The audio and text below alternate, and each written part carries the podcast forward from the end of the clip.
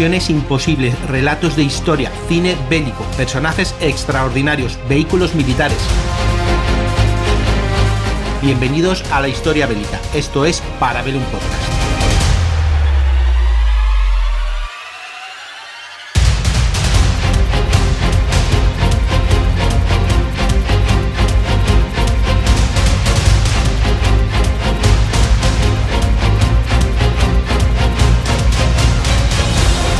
Una columna de tanques medios M4 Sherman estadounidenses atravesaba Dixon, Bélgica, a finales de verano de 1944, cerca de la famosa ciudad de Lieja. Los carros pertenecían a la compañía india del 32º Regimiento Blindado de la 3ª División Blindada, conocida por su apodo, Cabeza de Lanza. Al frente de la columna, el sargento primero Lafayette Pool actuaba como líder de la sección a pesar de su rango de ser un suboficial. No importaba, se confiaba en Poole y su liderazgo lo hacía tan bueno como el de cualquier teniente del regimiento. Su habilidad como tanquista era incuestionable para él y para sus compañeros, y su dotación estaba a punto de demostrar de nuevo por qué se confiaba en él. A medida que la columna avanzaba, recibió fuego desde su flanco izquierdo. A decirle a la columna que continuara, Poole ordenó a su propio carro, con el nombre o el apodo de In The Mood, que aparecía pintado en el lateral de su casco, que girara y se enfrentara a la posible amenaza. Pronto localizaron una unidad enemiga, sin carros de combate, pero con otros vehículos blindados como semiorugas y vehículos. Los estadounidenses abrieron fuego, destruyeron media docena de vehículos alemanes. Su breve alboroto se vio interrumpido cuando Poole se enteró de que un carro tipo medio, el Panther V, había aparecido por delante y había disparado contra su columna.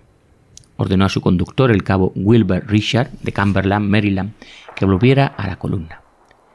El M4 rugió por delante mientras el artillero, el cabo Willis Oyer, de Morrisonville, Illinois, se preparaba para enfrentarse a este carro enemigo.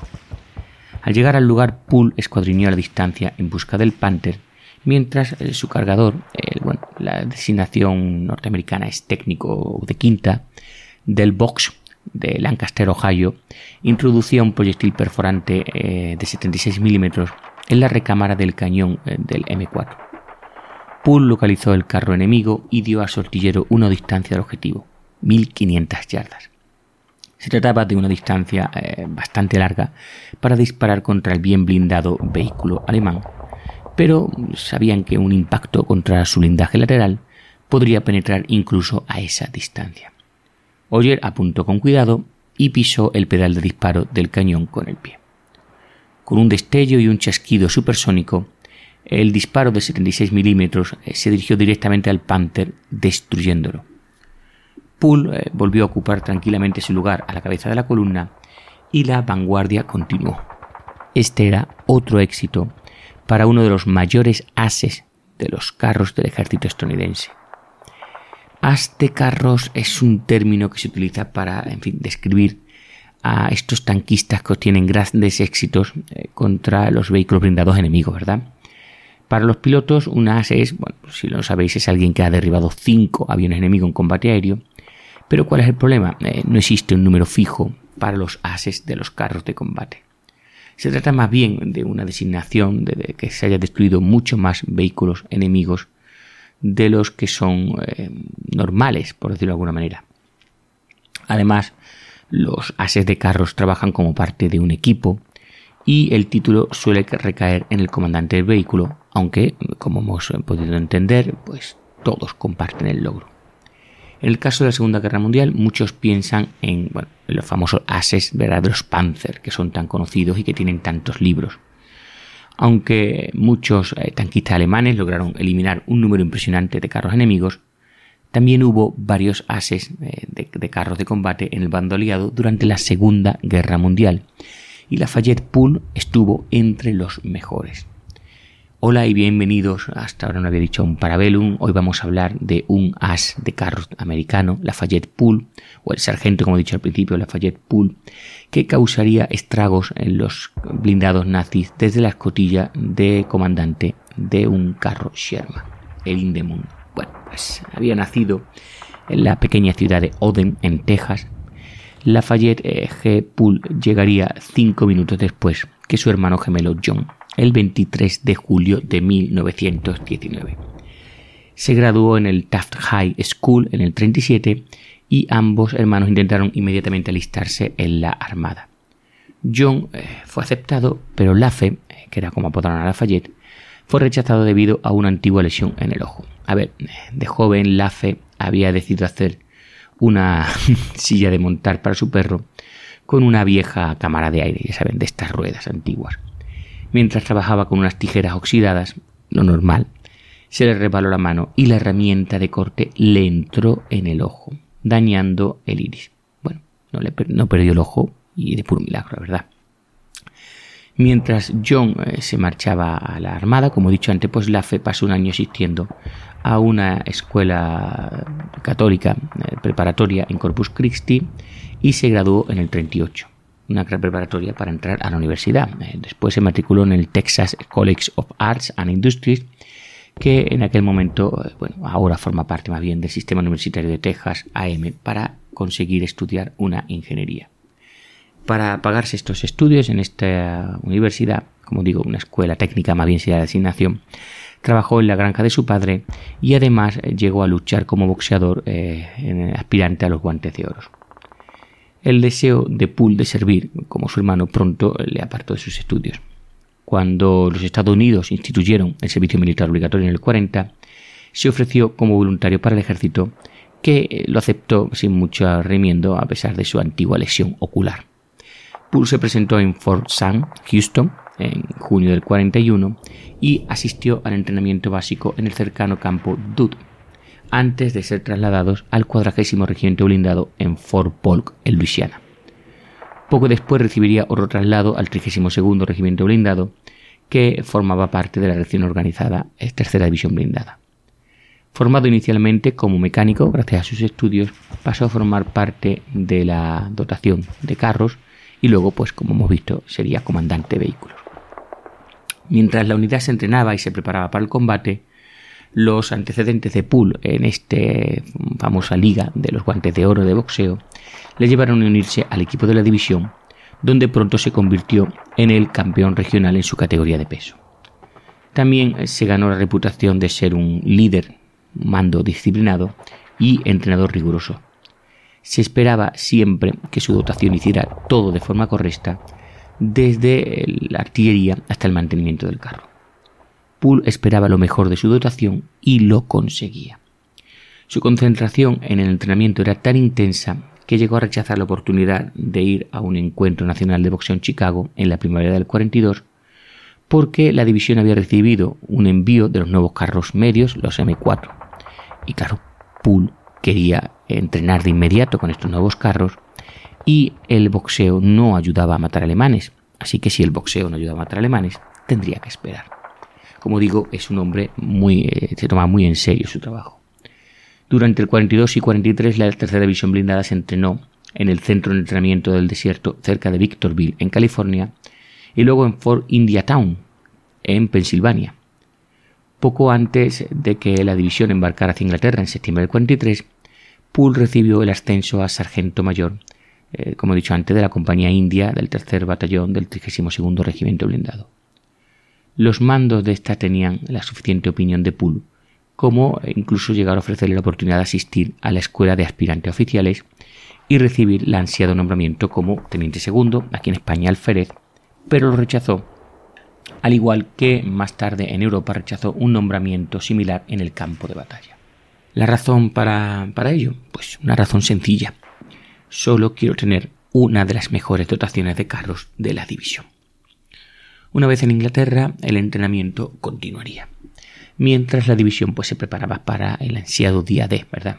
La invasión a través del Canal de la Mancha, que como sabemos tuvo lugar el 6 de junio del 44. Hubo diversiones ocasionales para las tropas y un día Poole sin querer se convirtió en una de ellas.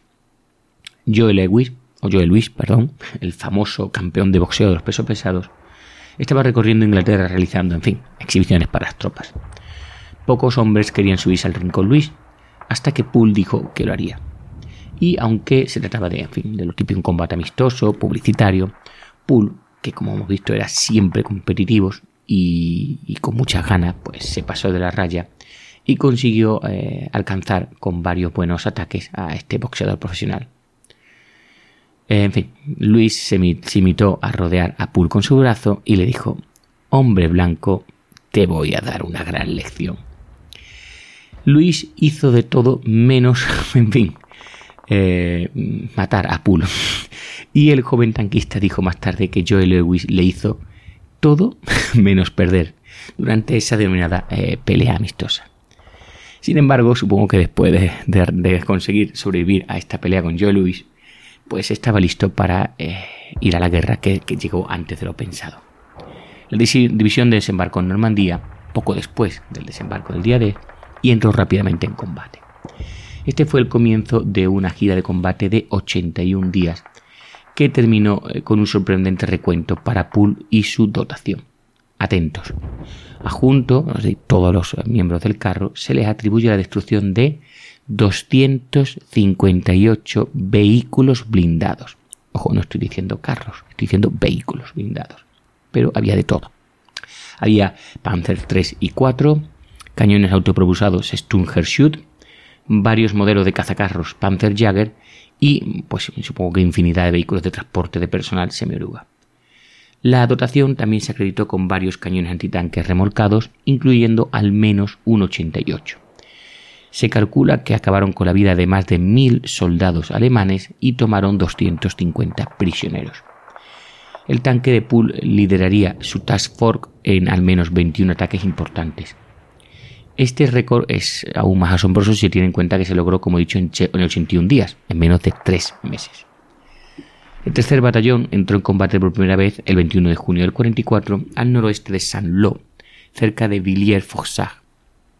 Para Pool terminó en una llamada cercana. A ver, su tanque, un M4 con un escaso cañón, el de 75 milímetros, y como he dicho antes, su carro, denominado bautizado como In The Mood por la popular canción de Glenn Miller de la época, entró en el pueblo de Le Forget, pero fue alcanzado por un Panzerfaust, ya sabéis, este arma antitanque alemana que va disparada desde el hombro. El ataque se cargó el tanque, pero eso sí, Pool y su dotación escaparon todos, incluido el soldado Bert Close de Portland, Oregón, ayudante del conductor del carro y que era el operador de la ametralladora de proa, junto con los que ya he mencionado antes, Wilbur Richard, Willis Oyer y Del Boxx. Pool consideraba a Richard uno de los mejores conductores de carro de Europa y siempre llamaba Baby cuando daba instrucciones de conducción por el intercomunicador del carro. ¿Por qué? Pues porque Richard solo medía 1,5 metros, pero Pool se jactaba de que Baby podía aparcar en paralelo ese gran Sherman en el centro de Nueva York en hora punta. A ver, le llamaba colegial, ya que solo tenía 17 años y, según decía, pues todavía tenía esa pelusilla, ¿verdad?, como si fuera un melocotón en su cara. A Del Boxx se le conocía como Jailbird, ya que en fin, le habían dado a elegir entre el ejército y la cárcel después de que sufriera una acusación de homicidio. A Willis Oyer se le conocía como Groundhog, la palabra marmota, ¿verdad?, por esas manchas que tenía en la cara por llevar constantemente gafas de, en fin, del que echa la gasolina, del engrasador, del petrolero. La designación no me ha quedado muy clara porque llevaba esas gafas. Pool declaró que Oyer podía disparar a los ojos de un mosquito a 1.500 yardas. Según su propio relato, a Pool le llamaban War Daddy, padre de la guerra, papi en la guerra. Un nombre que más tarde, por cierto, se utilizó para el personaje de Brad Pitt, ¿verdad?, en el famoso largometraje de Fury, con lo cual pues ya tenéis una anécdota más sobre esa película. Con su dotación intacta, Pool se puso inmediato a adquirir o a conseguir un carro de repuesto, también llamado In The Mood, lógicamente, para poder volver a la lucha. El segundo carro era el nuevo M4, el que tenía el cañón de 76 milímetros más largo. Este cañón tenía mayor capacidad de perforación que el arma más corta de 75 milímetros, lo que lo hacía más eficaz contra los blindados alemanes, aunque seguía siendo poco fiable contra el blindaje frontal que poseían los modelos alemanes más pesados, ya sabéis, el Panzerjäger VI, el Tiger y el Panther, excepto si se conseguía hacer un alcance a corta distancia. Era mucho más eficaz, eso sí, contra el blindaje lateral y trasero, que siempre es más delgado en estos carros. Los 76 mm, por ejemplo, podían penetrar el blindaje lateral de un Panther a 2.000 yardas. Un comandante de carros inteligente siempre intentaría maniobrar su vehículo para disparar a los flancos más vulnerables de su oponente. El 75 mm, el que he dicho antes que era más corto, disparaba un proyectil de alto poder explosivo más eficaz, por lo que las unidades blindadas estadounidenses solían mezclar los carros, o sea, el 75 y 76 milímetros, colocando normalmente, pues en fin, un 76 milímetros en una sección donde hubiera 5 de 75 milímetros mientras se iban actualizando los carros. Esto tenía sentido, ya que los tanques pasaban más tiempo apoyando a la infantería y atacando a posiciones enemigas que luchando contra otros carros. Recuerdo, los Sherman no tenían que destruir carros. Eso era la misión de los cazacarros. Los Sherman eran una unidad blindada para apoyar a la infantería y si llegaba la ocasión, pues se enfrentarían contra carros, pero no era su misión principal. Cuando un blindado enemigo aparecía, pues es claro, tener armado a un carro con 76 milímetros, o si no, pues tenemos a los 75 para apoyar a la infantería, bueno, y el tanque de Pool lo era para esta sección de 5 carros. Durante los combates cerca de la famosa brecha de Falaise, el 7 de agosto del 44, Pool estaba al frente de la Task Force Y al mando dentro del mando de combate A de la 3ª División Blindada. El comandante de esta Task Force era el teniente coronel Walter Richardson, que escuchó por radio cómo Pool se acercaba a un grupo de tropas alemanes que huían. Según escuchó, dijo: "No tengo corazón para matarlo". Pero después de esta frase siguió pues una serie de ruidos, de parloteo, ¿verdad?, de la ametralladora de proa, la de calibre 30, mientras nuestro querido Close abría fuego, y en ese momento Richardson oyó a Poole decir: "Mira cómo corren esos bastardos, dales, Close". Con lo cual se ve que ese corazón pues se le cava un poquito cuando vio a su artillero abriendo fuego. Más tarde, en los combates de Falaise, Poole volvió a ponerse la cabeza cerca de Fromentel, en Francia. Y aquí su segundo carro, In The Mood, fue destruido. Un artículo de la revista Yank, ya sabéis, este magazine para los soldados, de septiembre del 44, afirma que el carro cayó por la mano de algún bombardero alemán. Pero otras fuentes afirman que fue más bien un Lockheed P-38 Lightning estadounidense que lo confundió con el enemigo y les disparó por error. En cualquier caso, Poole y toda su tripulación volvieron a sobrevivir y pronto tripularían un tercer In The Mood, otros M4 con un cañón de 76 mm. Y en poco tiempo volvieron al combate, como diría Enrique, ¿verdad?, IV. Siguieron más enfrentamientos, muchos de ellos nocturnos, cuando el combate pues se vuelve más confuso y a corta distancia. Después de una penetración cerca de Origny, en Francia, llegó la orden, llegó la noche y con ella la orden famosa de enroscar, que es como ellos dicen, en fin, establecer una posición defensiva. Entiendo que poniendo todos los carros mirando hacia todas las posiciones. Poole iba a colocar su carro y estaba a punto de gritar aquello de "conductor, alto" por el intercomunicador cuando vio un cañón alemán en la oscuridad justo delante de él. En su lugar gritó: "Artillero, dispara". La verdad que los tenía bien preparados y el artillero disparó tan rápido, pero es verdad, Oyer disparó rápidamente y su proyectil impactó en el arma alemana antes de que la misma dotación enemiga pudiera reaccionar. Otra acción nocturna ocurrió en Colombier, en Francia. Mientras avanzaba, el In The Mood casi choca con un tanque Panther alemán en la oscuridad. La dotación del tanque también era buena, fue rápida, pero imprecisa, efectuando 2 disparos que fallaron. La respuesta del artillero de Oyer fue certera. Un solo proyectil penetró la torreta y consiguió detonar la munición del interior. La torreta del Panther voló por completo en una explosión de llamas y humo. Y pues, como podemos ver, la suerte de la dotación del In The Mood pues, seguía siendo excelente. Después de Francia, la tercera acorazada o el 3ª división acorazada entró en Bélgica, donde le esperaban evidentemente más combates.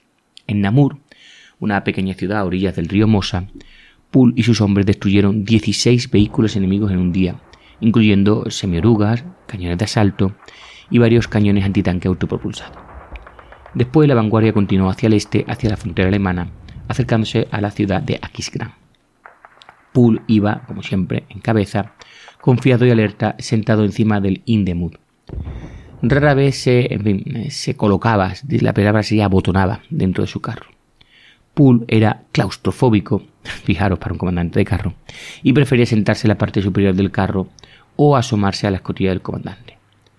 La verdad es que la mayoría de los buenos comandantes de carro prefieren hacerlo así, ya que les proporciona visibilidad mucho mejor a pesar de, del lógico riesgo del fuego enemigo.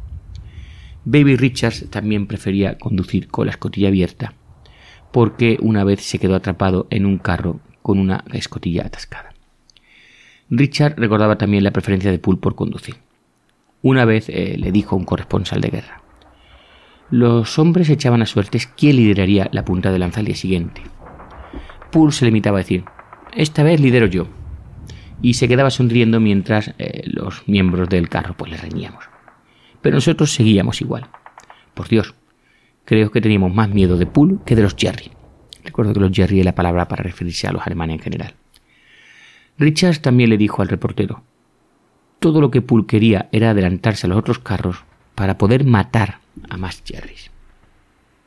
Finalmente, pues la suerte de Poole se agotó.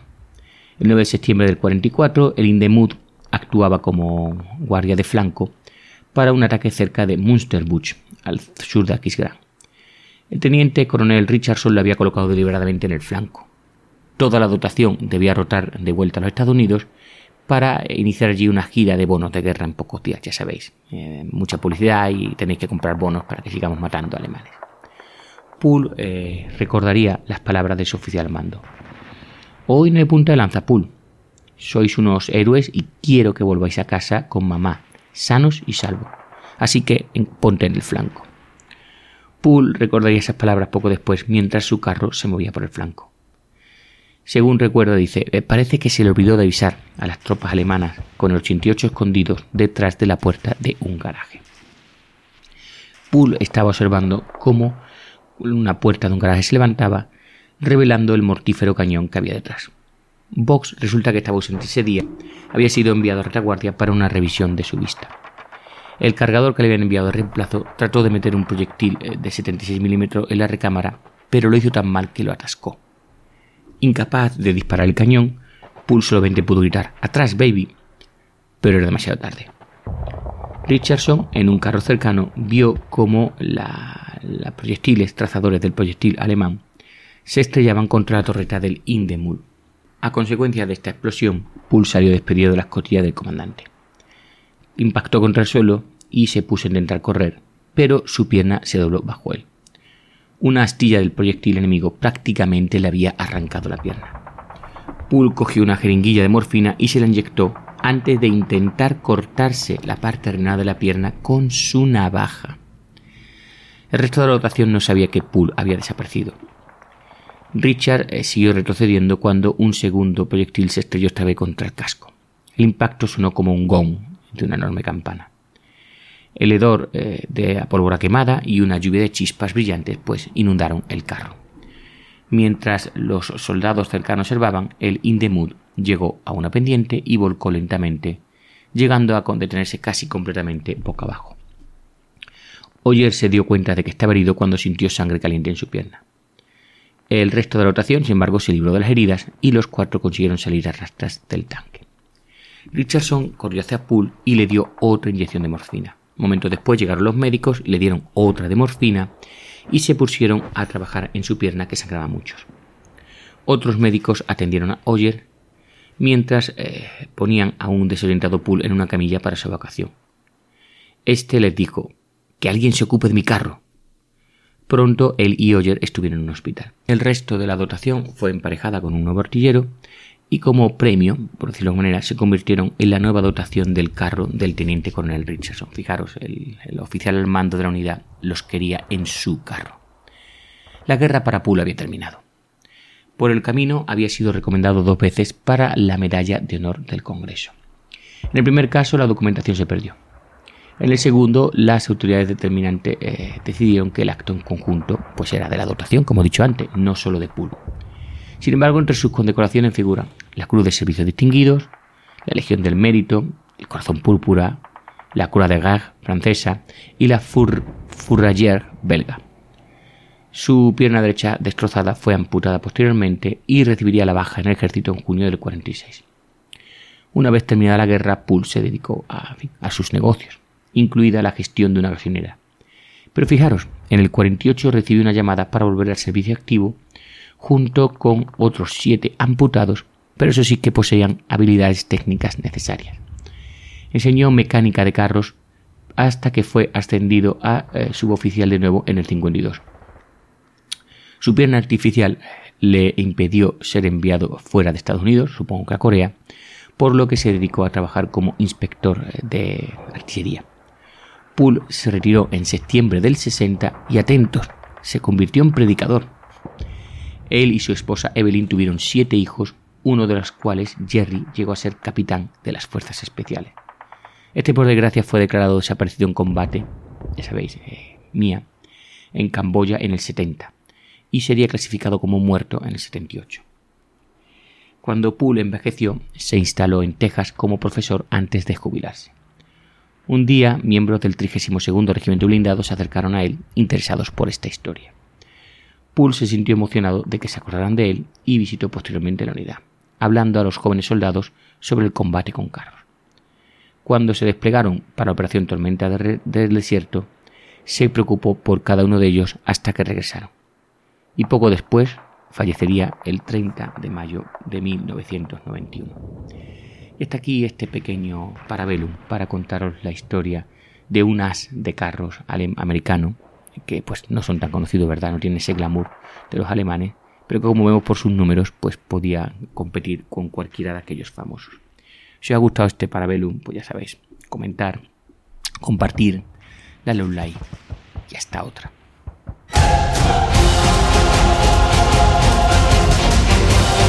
Aquí Parabellum Podcast, un programa semanal de la factoría Casus Belli, producido y editado por PodFactory.